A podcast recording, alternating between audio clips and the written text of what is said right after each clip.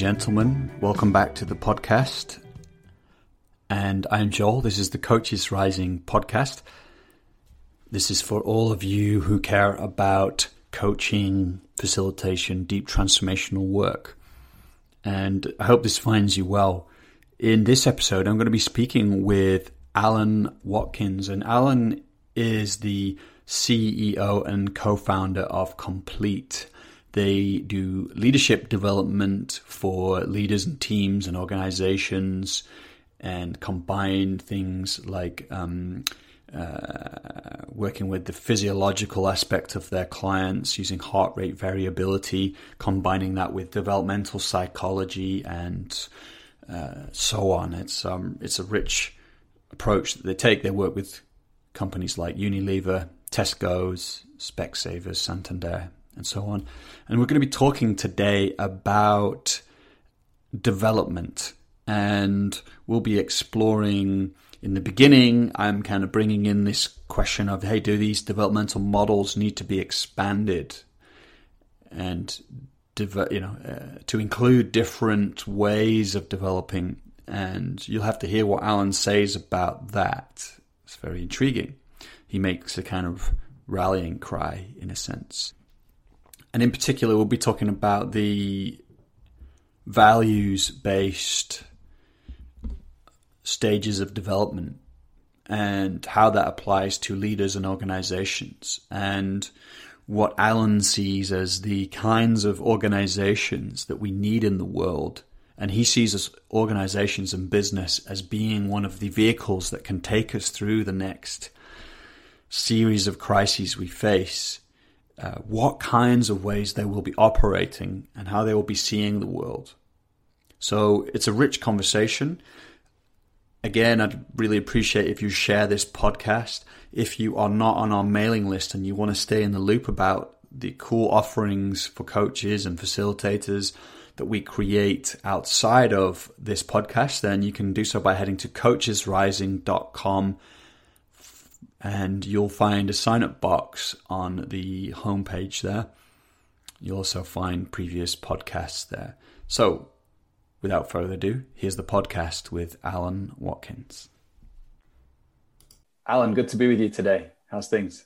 Uh, things are really good, thanks. Uh, like everybody, uh, enjoying the opportunity that a global pandemic presents us all. Uh, one thought I was thinking about, Joel, is that it's probably the first time ever that every human being on the planet has had to face the same challenge.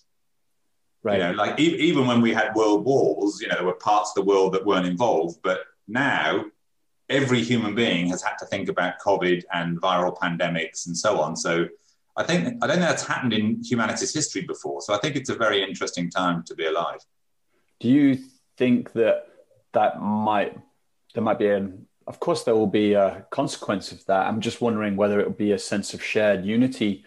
Doesn't seem to be happening, does it? But yeah. Well, and, uh, well, yes and no. I mean, uh, it, it's very interesting. I think we live in paradoxical times. So, yes, in a way, there is a sense of shared unity that every nation state has had to figure out what to do uh, to look after their uh, their uh, citizens.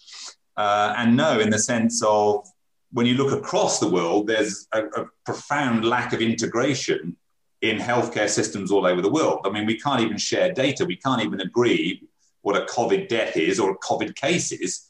So there's both, you know, there's this sort of unifying nature of we're all facing the same challenge and a, and a very obvious disaggregation that we're not even communicating effectively. So that's the paradoxical world we now live is the two poles emerge at the same time. You know, we're more connected through social media, but people feel more disconnected at the same time. You know, hmm. the two poles, that's the paradoxical world. And what do you think is needed? And I could say that in these times, but also, you know, maybe I'm taking us into slightly more political territory, but you, are a doctor as well. Mm-hmm. And I wonder, you know, with our strategy with this pandemic, what's it what's it asking of us? What's needed, perhaps? Well, in addition to being a medical doctor, I've got a degree in psychology, a PhD in immunology. So it's kind of almost the perfect triumvirate for thinking about COVID. It's an immunological disease that has significant psychological consequences and, of course, medical consequences. Um, and I think um, it makes us think much more carefully about healthcare provision. Um, and uh, you know, have we got it right? And and this is one of these wicked problems. Uh, given the world is speeding up and accelerating, um, humanity is creating a whole range of wicked problems for itself. And by wicked, I mean beyond complicated. So wicked is an academic term meaning beyond complicated, right? So um, you know, and affordable healthcare is one of the wicked problems. So, what do societies do? Because there's no doubt we can spend more and more money on trying to build a healthcare system that will never adequately take care of all of its citizens.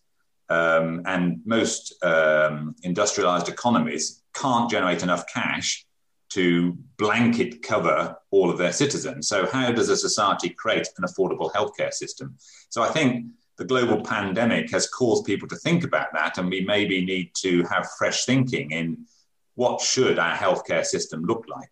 Um, so I think it's been very interesting that you know we've had to stay at home, and in staying at home, it's basically stopped humanity in its tracks and made us think about what on earth are we doing, and you know, do we need to change some of what we're doing? And my my conclusion is we absolutely do need to change quite a lot of what we're doing if we want to survive the next 500 years.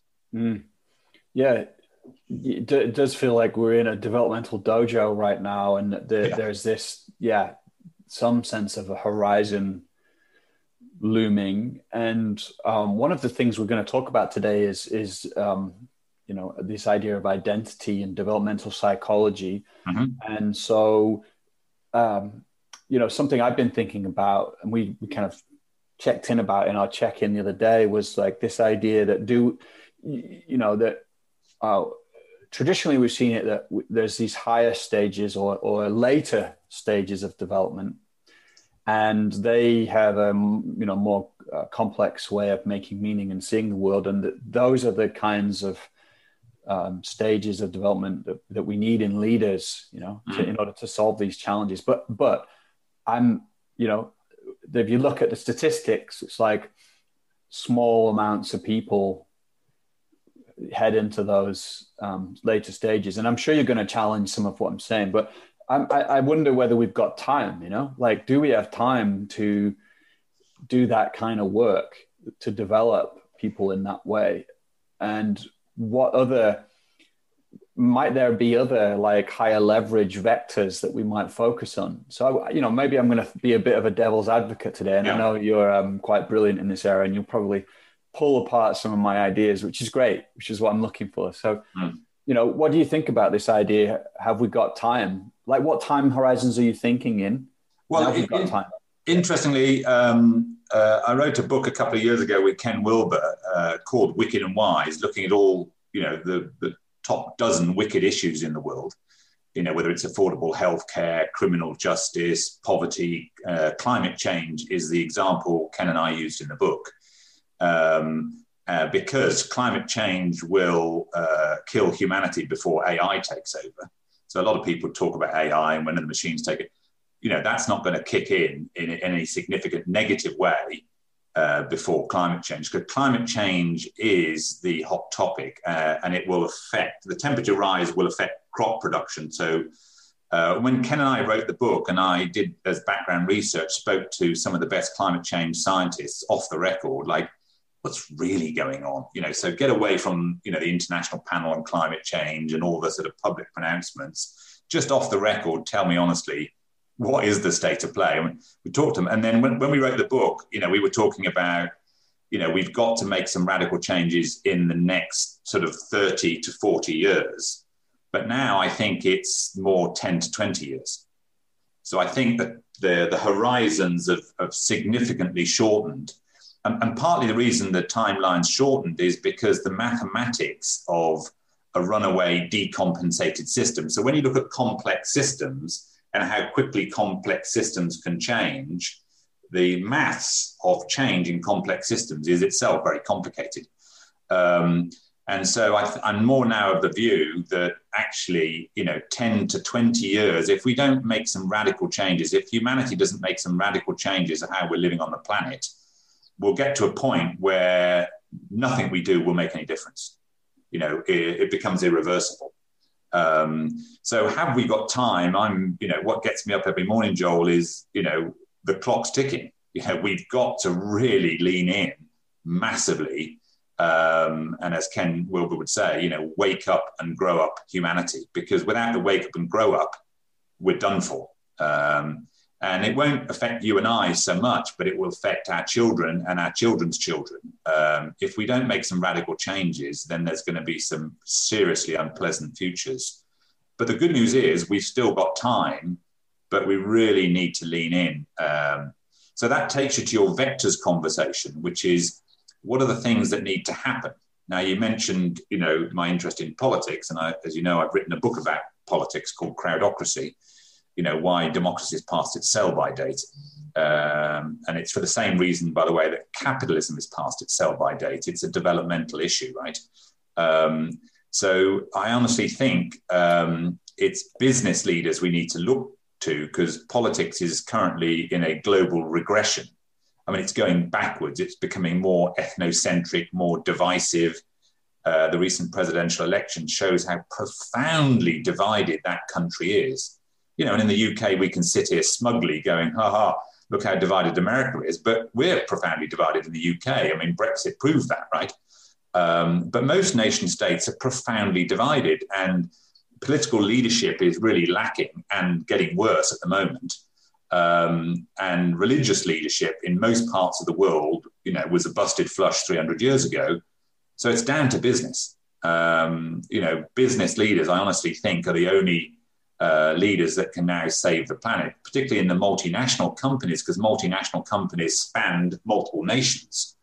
Um, most political leaders just pay attention to their own nation state, um, whereas big corporates, uh, I mean, some of the clients we work with, you know, work in 60 countries. Uh, I mean, one of our clients, uh, when COVID hit, was buying ventilators in Asia to ship to Mexico because they realized the Mexican healthcare system wasn't up to it because just I, will interject. I know, like, because a lot of people listening would say, like, oh, corporations aren't they the part of this whole problem? You know, like crony capitalism. We used yeah. to, you know, capitalism yeah. isn't really a free market. It's all yeah. backhand. Yeah, no, I mean, as I said, capitalism is a busted flush in its current uh, articulation because it it creates profound levels of inequity, and there's a there's a brilliant book if anybody wants to read Robert Reich's book. Who uh, Robert Reich was Clinton's uh, Labor Secretary, called The System.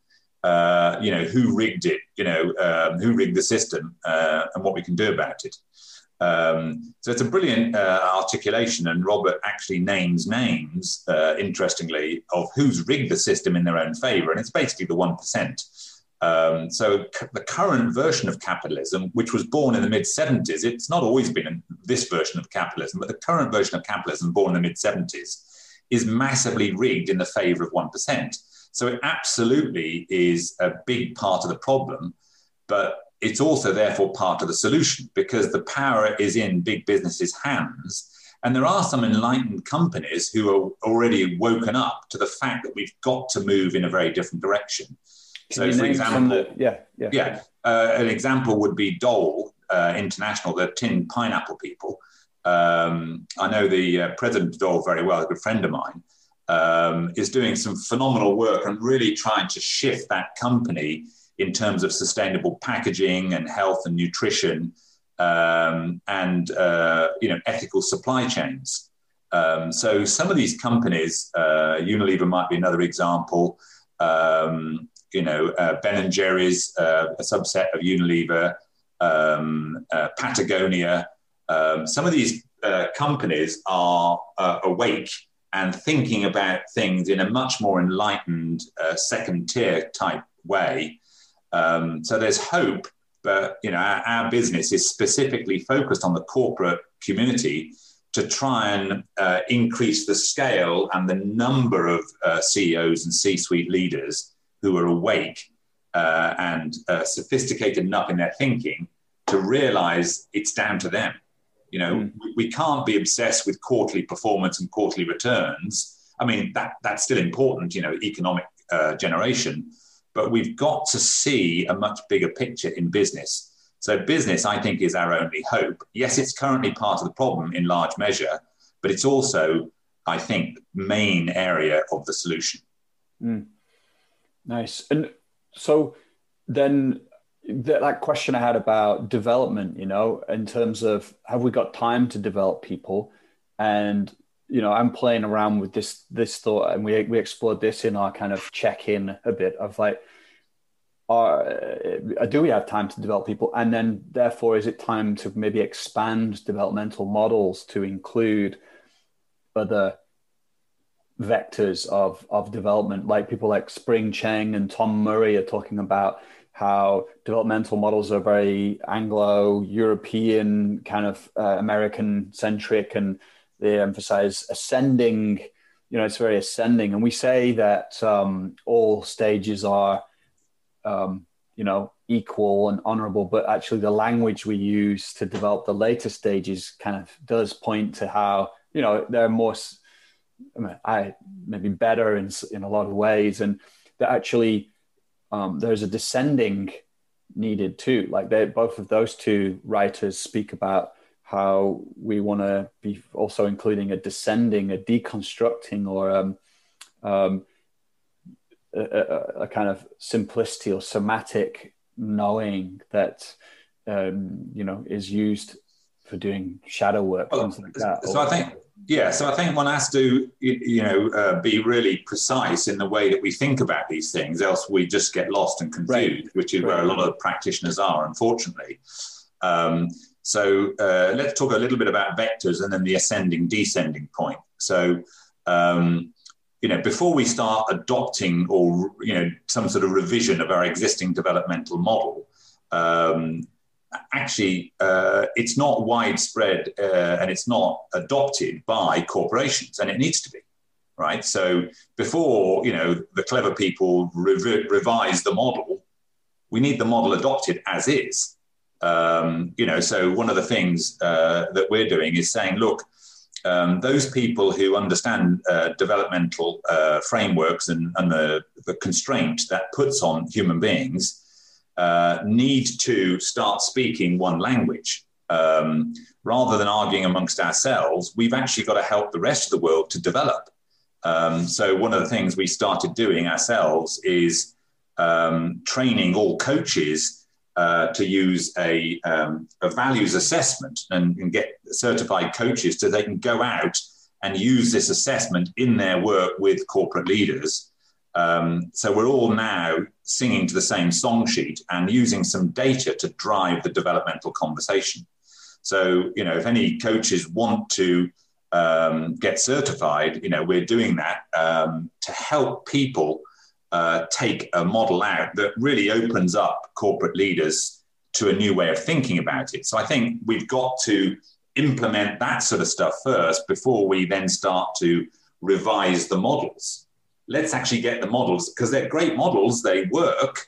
Um, and these value systems uh, exist everywhere in the world. And when we've got 10,000 people on our database, and it doesn't matter whether you're in Japan or Latin America or North America or Europe, uh, these eight value systems exist. Um, and, and, and, we've got data on uh, all these different cultures.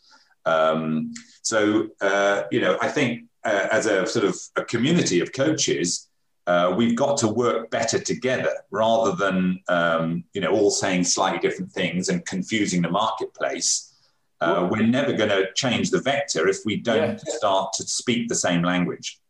Like, like, if I could keep playing the devil's advocate here, yeah. um, I actually agree with you in the sense of like, yeah, we I do I do, and we we we I think we agree on this. It's like we definitely need to start collaborating in ways that we just yeah. haven't in this field.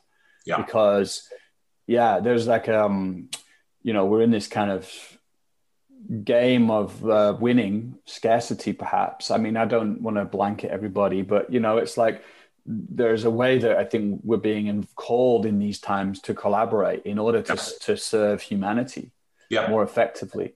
And so, so I love that. And then Yet some people might say, um, but hang on a minute. Like I, uh, I also want to agree on what these models are, but um, I, I'm seeing something that I think is important. That's actually would make it more um, easily adapted, adapted or adopted by the business community at large. You know, and that they might be saying that yeah, that, that these times are actually calling for that. That's the whole point. It's calling for it to be adapted in order to be adopted more effectively.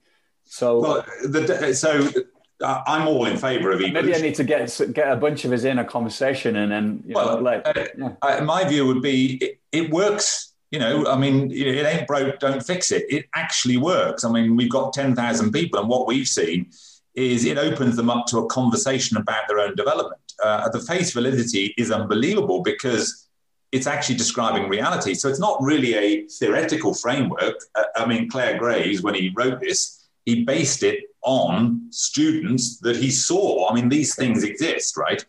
Um, and so, yes, there's a, a, sort of academic amongst ourselves. We can, you know, adapt it a bit and improve it and read, you know, hone the quality of the language. But it ain't broken. You know, we yeah, don't. I don't think people are people aren't saying it's it's not like an ex. It's not like either or. It's more like um, it's honoring the the the absolute beauty. Right, but the, the risk is, Joel, is we throw the baby out with the bathwater. You know, we spend right. all that time adapting the model when we haven't got it properly implemented. Right. And what will you know save the planet is we've got to implement on a massive scale. Yeah. You know, we've got we need coaches out there taking this developmental framework into all corporations, which is why we're licensing people, right? Get in there, start talking to people about the evolution of values. I mean, we can talk about other lines of development get in there, start talking, give them the data on themselves, give them the data on their leadership team, and it opens up this incredible conversation. Uh, you know that reveals to them why they're connecting with their customer base or why they're not, or why their attention's in the team or why they're not. So it, it actually works. Now, you know, away from the client interface, as, a, as coaches, a coaching community, we can chat about the adaptations and the honing of the, the languaging and so on but it's not broken. It, it, you know, so we need to, you know, well, I don't want to throw the baby out of the bathwater. I'll say, look, well, we can't take it out there on a massive scale because we've got to adapt the language. No, no, we've got to get it out there on the massive scale. That's 90% of the challenge. 10% is, you know, evolution of languaging and honing and all of that. Yeah. But we've got to get it out there. And until yeah. we do, we're just confusing the market because we keep going out with a different adaptation, a different adaptation, a different adaptation and the market's confused. We need to speak with one voice uh, as a bunching, as a co- coaching community, developmental coaches. Yeah, it sounds like you you've like primarily you're working with the values based developmental model that you know spiral. We, we work with eight different developmental models, right? Because our view is, as, you know, that. Uh, in most businesses, there are eight lines. I mean, as Ken Wilber would tell you, there's, there's hundreds of lines of development. But in most businesses, most of those lines of development don't matter. So, for example, you know, I could develop your cooking line, right? But if you don't run a restaurant, it doesn't really matter.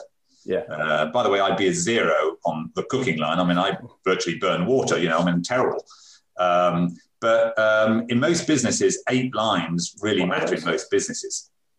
Which which are those? So so um, uh, physical, the physical line of development. And by that, I don't mean you know how big is my bicep uh, I mean, you know, how much energy have I got to get the job done, and what is the quality of that energy? And so we track that uh, using some heart rate variability technology. So we track people's biology, and we've been doing this for 25 years. We've probably got the biggest database in the world of leaders' biology, um, and uh, you know what data you can extract from that to help the coaching process. So, um, so physical, uh, cognitive, emotional, and social intelligence, values and ego. So those are the five that you can't see, right? Um, the internal lines of development. Um, so the certification in people's values is just one of those five lines, right? So, um, and then of course, even if you're the Dalai Lama on the inside, it doesn't really matter if it doesn't affect your behavior. So hmm. the observable behavior, you've got to become more sophisticated in your behavior. Behavior is the final common pathway to changing the outcome. So uh, we've got a, a behavioral scale uh, that we use with corporations where you know uh, we can uh, unpack that a bit if you're interested. So uh, your inner sophistication has got to ultimately result in a change in your behavior, uh, and it's not just a binary present absent type thing. It's levels of sophistication in your behavior. So imagine you've got altitude and that you're a very sophisticated operator in the way that you do things, yeah. but you live in a cave. Ah, so networks are important. You've got to be highly networked in the world today. Um, and then you've got to be influential in those networks. So the five you can't see, which is physical, cognitive, uh, emotional and social intelligence, values, ego, and then the three you can see, which is behavior, networks, and influencing networks. So those are the eight lines of development that we believe matter in pretty much every business in the world. Mm-hmm. So I'm super curious. How do you um, how do you go about diagnosing where somebody might need to go first? um, you know, I, I guess I'm like looking at the bigger picture of like the journey of going in and up leveling people's uh, development or the company's development so they become yeah. more generative or sophisticated. Um, they create more value in the world. Those yeah. kinds of things. Yeah. Uh, well, you've got to start with where they're at, and so of all those different uh, eight lines of development, um, you know, we there's sort of two or three that we tend to lead with most of the time. Um, uh, you know, depending on the actual company and the issues that that company is wrestling with. Um, so when we're individually coaching people, we'll often quantify their biology. So we do that every single time we coach people. Uh, usually because it's quite surprising. I mean, people are pretty, you know, taken aback by how much we can tell about their leadership just by looking at their biology. Because right. uh, for most people, it hasn't occurred that what's happening biologically affects what's happening behaviorally. You know, most people haven't made that connection. Um, so I'll give you a fun story. I was coaching uh, the CEO of a credit card company a while back, and I'd got her biology, and I said, "Look, just before we start coaching you, I'm just kind of curious to know how your history exam's going." And she's she's like taken aback, like, "How do you know I'm doing a history exam?" I said, uh, "But you are, aren't you?" And she said, "Well, actually, I am, but how do you know that?" I said, Oh, I can see it in your biology. So that completely spooked her. But, right? Yeah, but yeah, I'm all, it doesn't makes me go, how, but how? How? Yeah, how? So, so what, what was happening is with some clever mathematics, when you're looking at uh, the fluctuations in people's heart rate or their heart rate variability, you can use fast Fourier mathematics to deconstruct those patterns.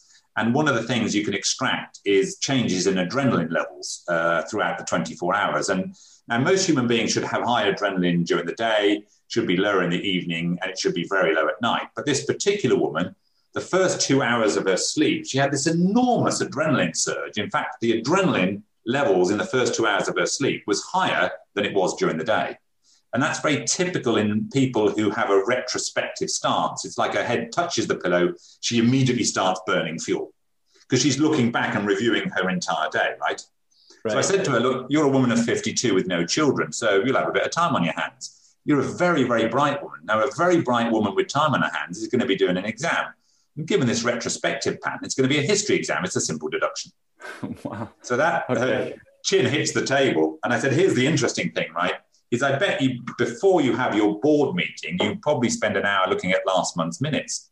I do do that. Have you been talking to my secretary? I said, no, no, it's the same pattern, right? And the reason you've asked us in is you're trying to invigorate your leadership team, but you keep talking about where you were a year ago and what you're trying to move away from. What you're not articulating is what you're moving towards, the future. You're not telling that story well enough. Now, interestingly, when we coached her to articulate the future better, and then we measured her biology six months later, the pattern had completely disappeared. So we had objective evidence that we'd fixed. Yeah. I mean, this is uh, Richard Boyatzis is doing research on um, how uh, yeah, like visioning the different networks that opens up in in our nervous system, in our brain, and how that's conducive to learning and growth. Uh, so you know, I love hearing about this stuff because it's like you know, it it's it gives us really clear evidence about things that work and. Um, I know we spoke in our last conversation a lot about the physical side and the work you did with the Great British Rowing Team, and yeah. I can feel my my super excitement to go into that. And then and and like let's kind of move into the some of the other realms. Like what the first question that comes up is: Do you find then that somebody's cognitive level of development influences their heart rate variability, for example? These are separate lines of development. So one of our principles in building out these uh, developmental tools across these eight lines is you've got to measure these lines separately. Right, like of course, you, of course. You would never go to the doctor and have a blood test and a chest X-ray in the same test. Yeah, and then, but I guess, I guess I'm wondering, do they, you know, is there a correlation across the lines? Uh, certainly, um, in terms of the cognitive, uh, uh, the correlation is less than you'd think. Um, and you know, because a lot of organizational psychologists, I mean, we've been privileging cognitive sophistication for more than 100 years. And what's interesting in most corporations, of the eight lines, it's the least interesting. Uh, and I say that because okay. most people who've made it to the C suite are smart enough. Right. So subtle nuances in their cognitive processes uh, is probably the least predictive of their success or their ability to handle uh, uh, greater levels of complexity. Most of them are smart enough. So we hardly ever, of the eight lines, that's the one we we we we do the least work in. Interesting, interesting. Yeah, because uh, I think a lot of people might go there. Yeah, yeah. Where where do you find is the most important? Um, well, uh, it, it, varies by you know individual leader and company. Um, but as I said, uh, what you're trying to do is use one of these assessment instruments to open up the conversation about their own evolution. Um, and so uh, the easiest one, which is why you know we're making it available to everybody, is values because it has the most face validity. Um, when you start to talk to somebody about their biology, most people are so profoundly disconnected from their biology. Uh, you know, you have to work quite a while to help them make those connections you know, um, something called interoception, which is my awareness of my biology, right? Mm. So, for a, a, very simple way, we're just about to bring out um, a well-being app uh, where people get taught this, and one of the um, things on the app uh, is to test interoception. So, there's a heartbeat detection task, like, uh, can you guess what your heart rate is? Now, most people are nowhere near. Oh yeah, my heart rate's currently about 90 and it's 65 you know, or it's 65 and it's 90. Most people's interoception uh, is very poor. So, looking at their biology, um, uh, or frankly, their emotional and social intelligence, which I'll come back to in a moment, we're pretty poor at that. So, the easiest line of development that people can plug into pretty quickly is the values because they've experienced it um, they've experienced, you know, these different motivational systems in their workers and Can their. You just colleagues. name it two, like, just so re- listeners, like, just name maybe a couple of the most important ones, or you know, right. common, so, common ones. Like, yeah. Yeah. So these eight levels. So the two most common levels are uh, what what Graves called the red value system, which is more about um, pace, urgency, direction, making things happen.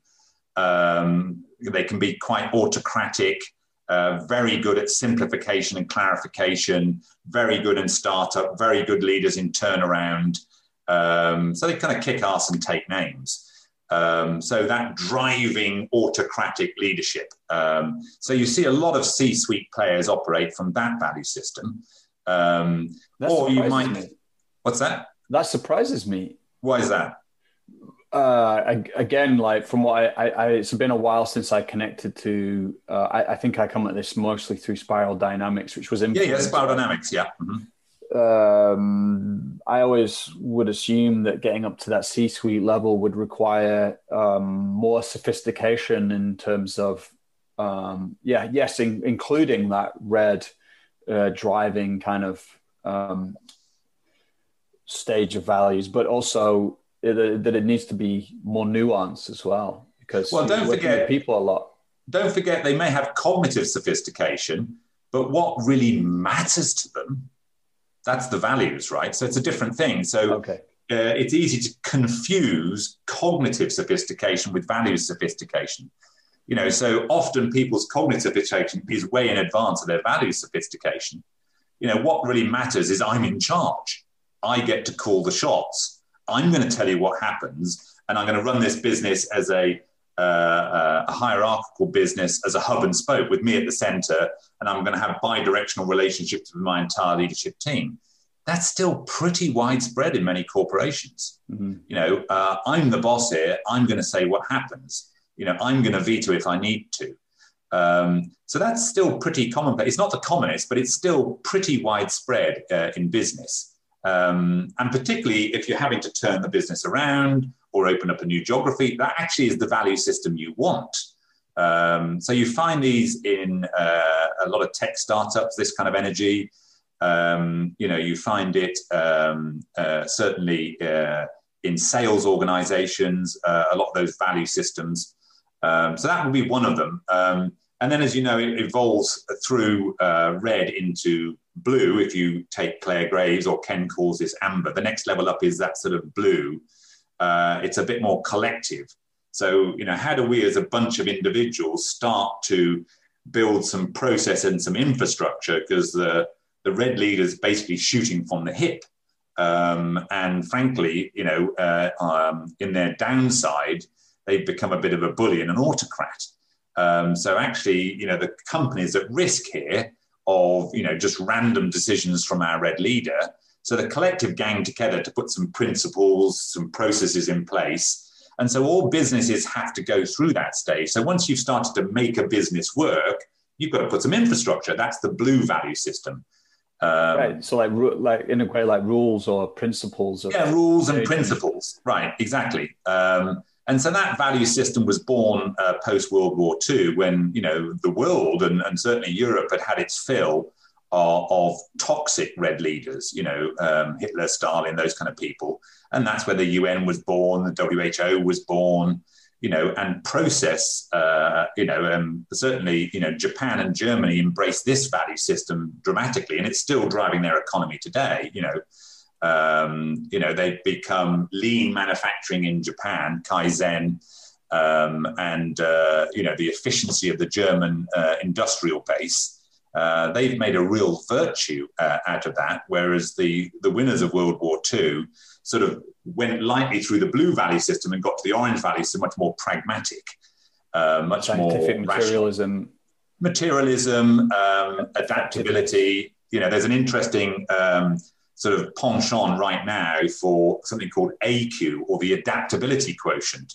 And that's basically orange, you know, pragmatic, you know, sort of bend the rules, you know, because, because they've experienced the constraint. The dark side of blue was the bureaucracy um, and the rigidity. Uh, and it kind of, as a model, it broke in the sort of 70s. So certainly in the UK, you know, the winter of discontent in the 70s. Um, and then that ushered in, you know, the Reagan and Thatcher era, you know, loads of money, Gordon Gekko, greed is good. And there was a huge kind of economic boom. Uh, but it, uh, it created the stuff that we talked about. It created this toxic model of capitalism, which we're still suffering under now. You know, greed is good, you know, uh, uh and its pinnacle was in the global financial crisis of 2008. So when you tell these stories, uh, most business leaders can see it, they've experienced it. And so, of all the eight lines of development, the values is often a great place to start for coaches right. because it's got so much face validity. And so, if I come back to this question of the times we find ourselves in, particularly yeah. the environmental uh, states of the world, then, uh, and we talked about there are business, it's businesses that can actually be a player in, in creating the change we need. Then, what kind of values uh, do you feel that businesses need to be uh, growing into that you know become if that becomes the value level where where suddenly they become a positive force for for right, well, so in in 1960 only 2% of the planet had reached green which is the level beyond orange right? Only 2% but now it's 20% so green is really the leading edge of value systems in the world. And there are many companies that are sort of leaning into this. And actually, interestingly, COVID has accelerated this. Um, so the HRD, the human resource director of most companies, and by the way, uh, that's an orange articulation of that role, has sort of morphed into the CHRO, which is an adapted version of the HRD. They've become CHROs but in the green companies, they've become CPOs, Chief what, People Officer. Yeah, and well-being has become well-being has become a big thing, right? So the green value system is basically about taking care of the people, um, you know, and uh, all the green agenda, which started in the '60s, you know, with equal rights, uh, civil rights, civil liberties, um, inclusivity, diversity. Uh, so that's really booming and is going to boom for some time. Um, so the green value system, there's 20% of the planet now has reached the green value system. But our salvation, to your point about the clock ticking, really lies beyond green. Um, and there's still only about 2% who've made it beyond green. So the green is the leading value system, but it's not the cutting edge. The cutting edge is yellow and turquoise beyond that. And that's where we're really going to be saying we have to wake up enough people into that yellow turquoise, what's called second tier. Yeah, and if enough leaders can make it to the, that value system, that is the game changer. And so, um, well, let's first question is like, what is that organization and leader in that that um, second tier, and how do we tran- how do we make that transition? Are we are we talking now about the you know non hierarchical, uh, holacratic kind of organization? Yeah, holacracy driven. Yeah, yeah. Yeah. Uh, so holacracy is a, is a yellow technology, and the book I wrote about uh, uh, politics called Crowdocracy is the turquoise version. So if you look at decision making in companies, the red value system is autocratic. So if you've got a board of 10 people, you've basically got the CEO versus nine others. So there's a debate, chat, chat, chat, chat. Okay, I've heard enough. The answer's X. And everybody goes, oh, oh, we're going to have to toe the line because the boss has spoken, right? So that's autocratic. That's 1v9. And then you get, you know, the blue value system, which is co-leadership. So it's the CEO and the CFO or the CEO and the COO. So you've got mum and dad basically and eight children. Um, so most people will have experienced. I mean, it's much better at handling complexity because two heads are better than one. So it isn't one v nine; it's two v eight. So monarchy, uh, theocracy is often this type of decision-making process. So that emerged, um, uh, and you know, the king and the queen create a court. Uh, but if it's the king and the queen, uh, you know, the king's sort of autocratic bullying is slightly tempered by the queen or mum tempers dad or dad tempers mum, right? So it's able to handle more sophistication. But as the world became more complicated, 2v8 wasn't enough. And then we had this incredible leap forward to democracy, uh, 6v4, right? So that's three times better than the mum and dad, you know, because you've got six people involved in the decision making. But actually, what's become really apparent in most political systems, most democratic systems, is democracy is not very democratic. Um, and that's what we wrote about in the book Crowdocracy. Democracy is past its sell by date. Its high tide mark was in the year 2000, where there were roughly 120 democracies in the world. Now there are only 102. So mm. it's gone past its sell by date, and you can look in the UK and the US thinking there's something profoundly wrong here with democratic process. Um, and the reason being is democracy bakes in dissent. So in a boardroom of 10 people, if you've got six v four, it's not that the six are deciding, it's the two swing votes. Mm. And democracy bakes in dissent. So if you're the four people who've been outmaneuvered or outvoted at the board, those four people spend their entire life trying to win two votes so they can become the six.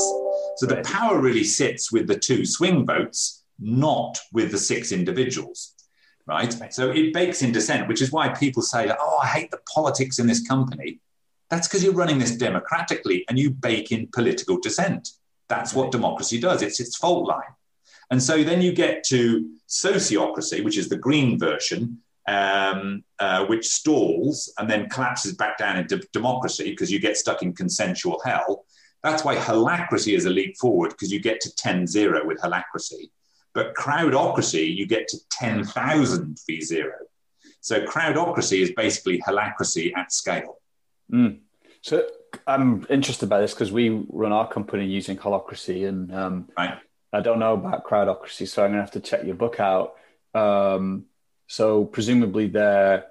Tell me about that before I ask. Well, well, you're, you're looking some of the things like integrative decision making, which you'll be familiar with uh, you know, how do you get that working not only within the, the, the, leadership team? So if it's 10 people, how do you have a rich debate uh, and get all 10 people to agree? So I remember doing a, a workshop uh, a while back uh, with one of the sort of European airlines. This is back in the day when there were airlines flying around. Um, and there, there, was a team of 17, uh, and this was the ops uh, leadership team of this airline. So uh, most of the staff, you know, 90% of all the staff of this airline work, work for these people in, in this team. Um, and we made a list of all the complex problems they're chewing on, you know, like what, what, what are all the difficult things you're facing? Um, we got a list of, I don't know, 30 items. I said, I could pick the hardest issue, and they picked one. How long have you been stuck on that? Hmm, three years. I said, right, I'm going to teach you a different way of having the, this debate. Uh, and within the next hour, all 17 of you are going to agree on the answer. And they all just started laughing. They said, that's no way that's going to happen because we've been stuck on this for three years. So I took them through the integrative decision making process. And 40 minutes later, all 17 people agreed on the answer. Mm. Uh, to the extent they were sort of embarrassed, like, oh my goodness, you know, how come we were stuck for three years? We, we just sorted this out in 40 minutes. And it's because they were having the wrong type of debate. They were discussing yeah. it in the wrong way. Kind of, yeah, yeah, right. You know, much more Socratic, you know, uh, egoic driven, yeah. I'm right, you're wrong kind of nonsense going on. So when we ran integrated decision making, we were enabled enabled them to actually get all 17 people behind that. And so what crowdocracy does is how do you then get that happening across the entire company? How do you do that at scale? And it unlocks the potential in an organization because you get unbelievable engagement and alignment because people are genuinely participating. Uh, and what you saw in the recent presidential election is many of those states, their votes don't count because they always vote the same way.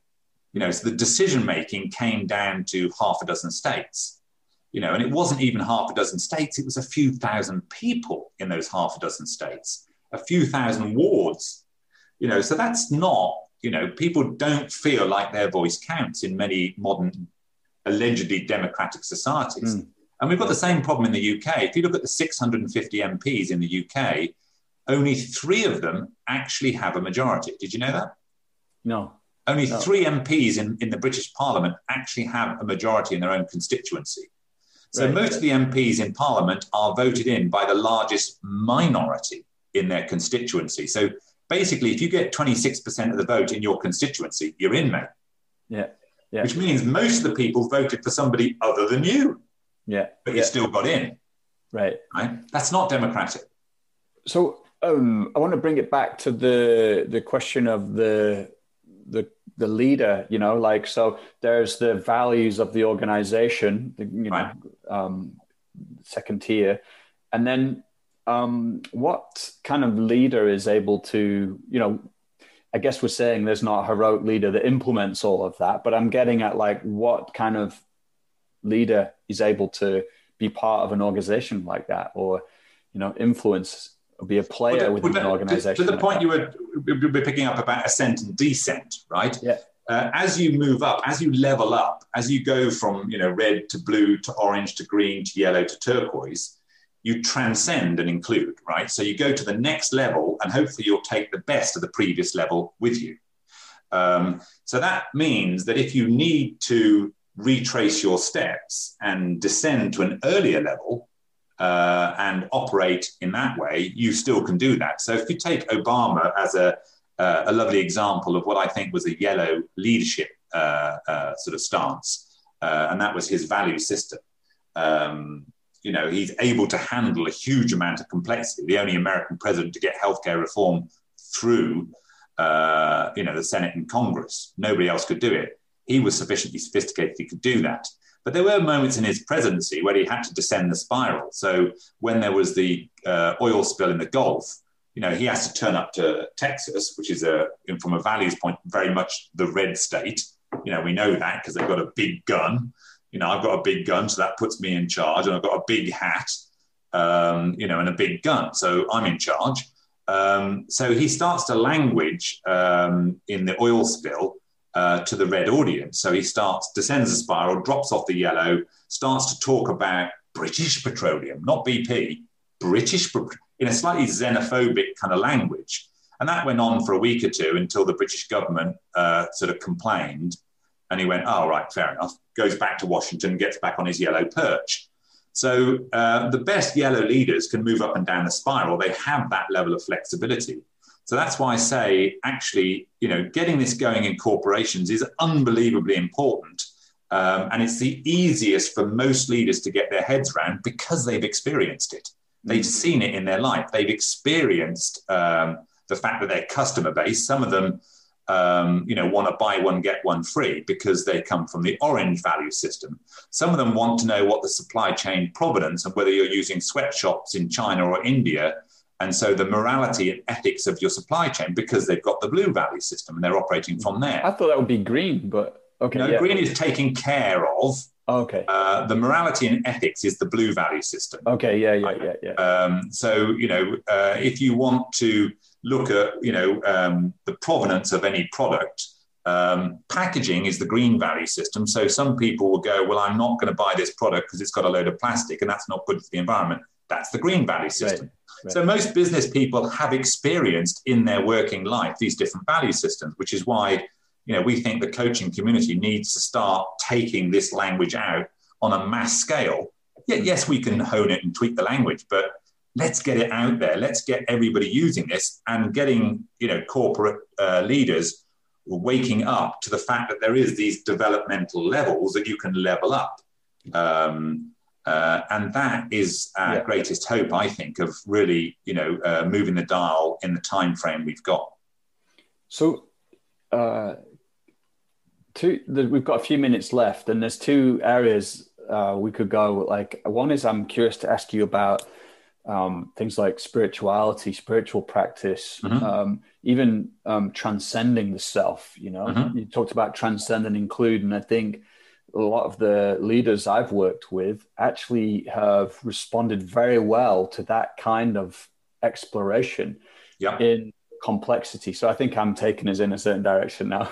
Yeah. Um, I'll leave the other one. So yeah, they, they are they recognize that there's um, experiential intensity of complexity that requires them to cultivate their uh, you know the physical their somatic intelligence so that they recognize when they are tightening and contracting in the face of yep. you know a difficult conversation or a complex environment and that meditation and spiritual inquiry helps them to do that because it helps them to move beyond for example in the beginning beyond just being identified with the the thinking self the mini me that's yep. oriented around maintaining status and control yeah uh, and so what do you think about that? You know, I've been quite like 10 years ago, five years ago, it was like a, you know, no go area or at least very few people. But it seems now that a lot of people are opening up to that as a valid. Well, uh, it's interesting because they're opening it up according to their own value system. So you see many people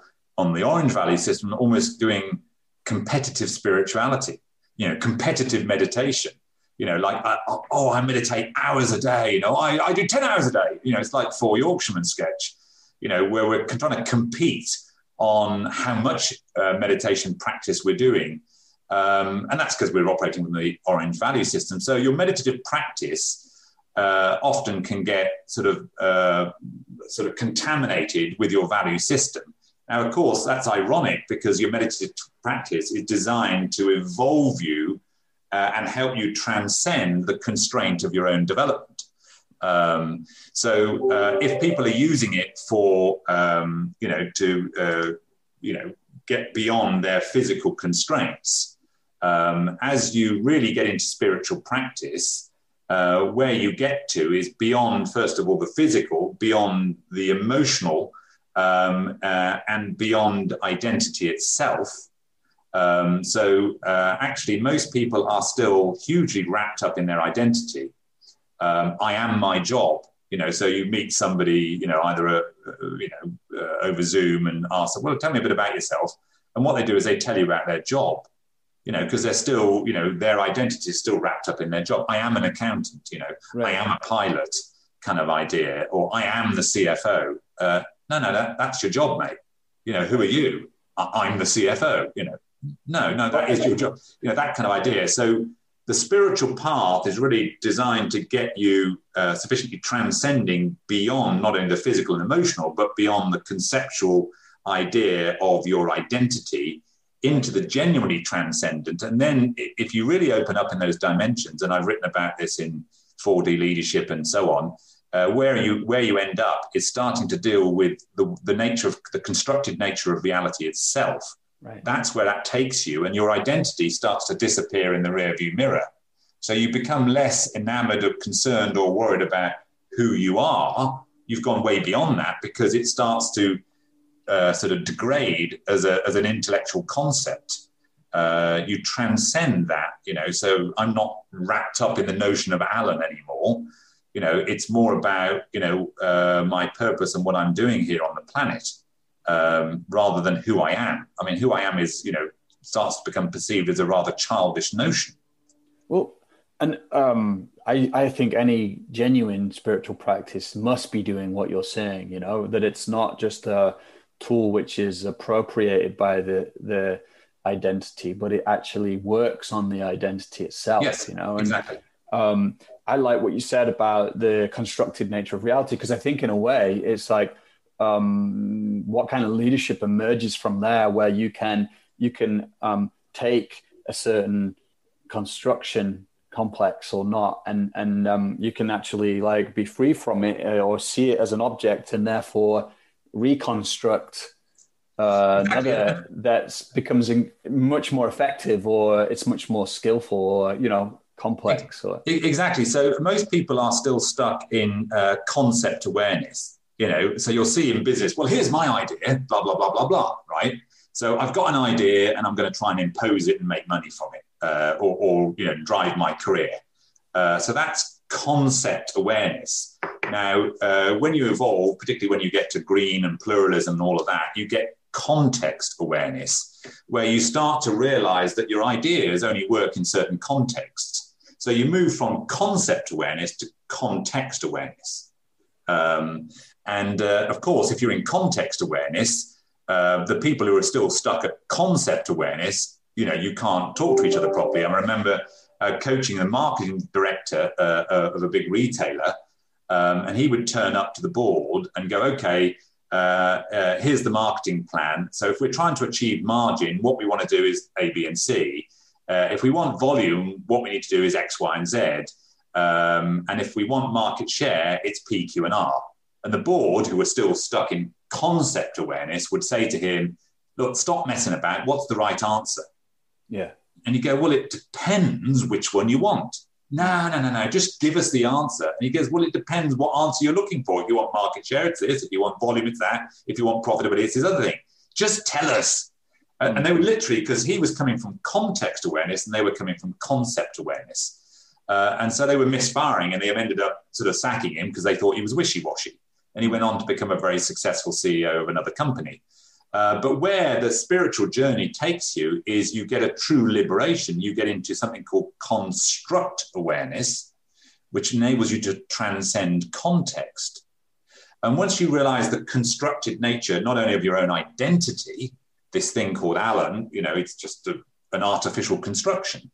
Uh, but also, you start to be able to objectify not only identity, but I objectify the rules of reality itself that is the true liberation of the spiritual path. Mm. Um, is you realize that all things are constructed, including reality itself. Mm. Uh, and that's when the fun begins, really, Joe. Mm. Yeah, nice. Uh, well, that, that seems like a really neat way to end. We said we'd go for an hour. I want to respect that. But if you have a moment, where can we find out about your training you offer for coaches and the work you do? Yeah, so uh, go to complete-coherence.com uh, and uh, on the on the website and the navigation button, uh, you can just uh, search for the value certification. Uh, and I generally we've we've opened this up to, to coaches, and so we'll license you, um, and then you delivering the feedback and all the work. You know, you keep all the money. So we've tried to create a win-win model. Uh, you buy the instrument off us, but everything else is yours.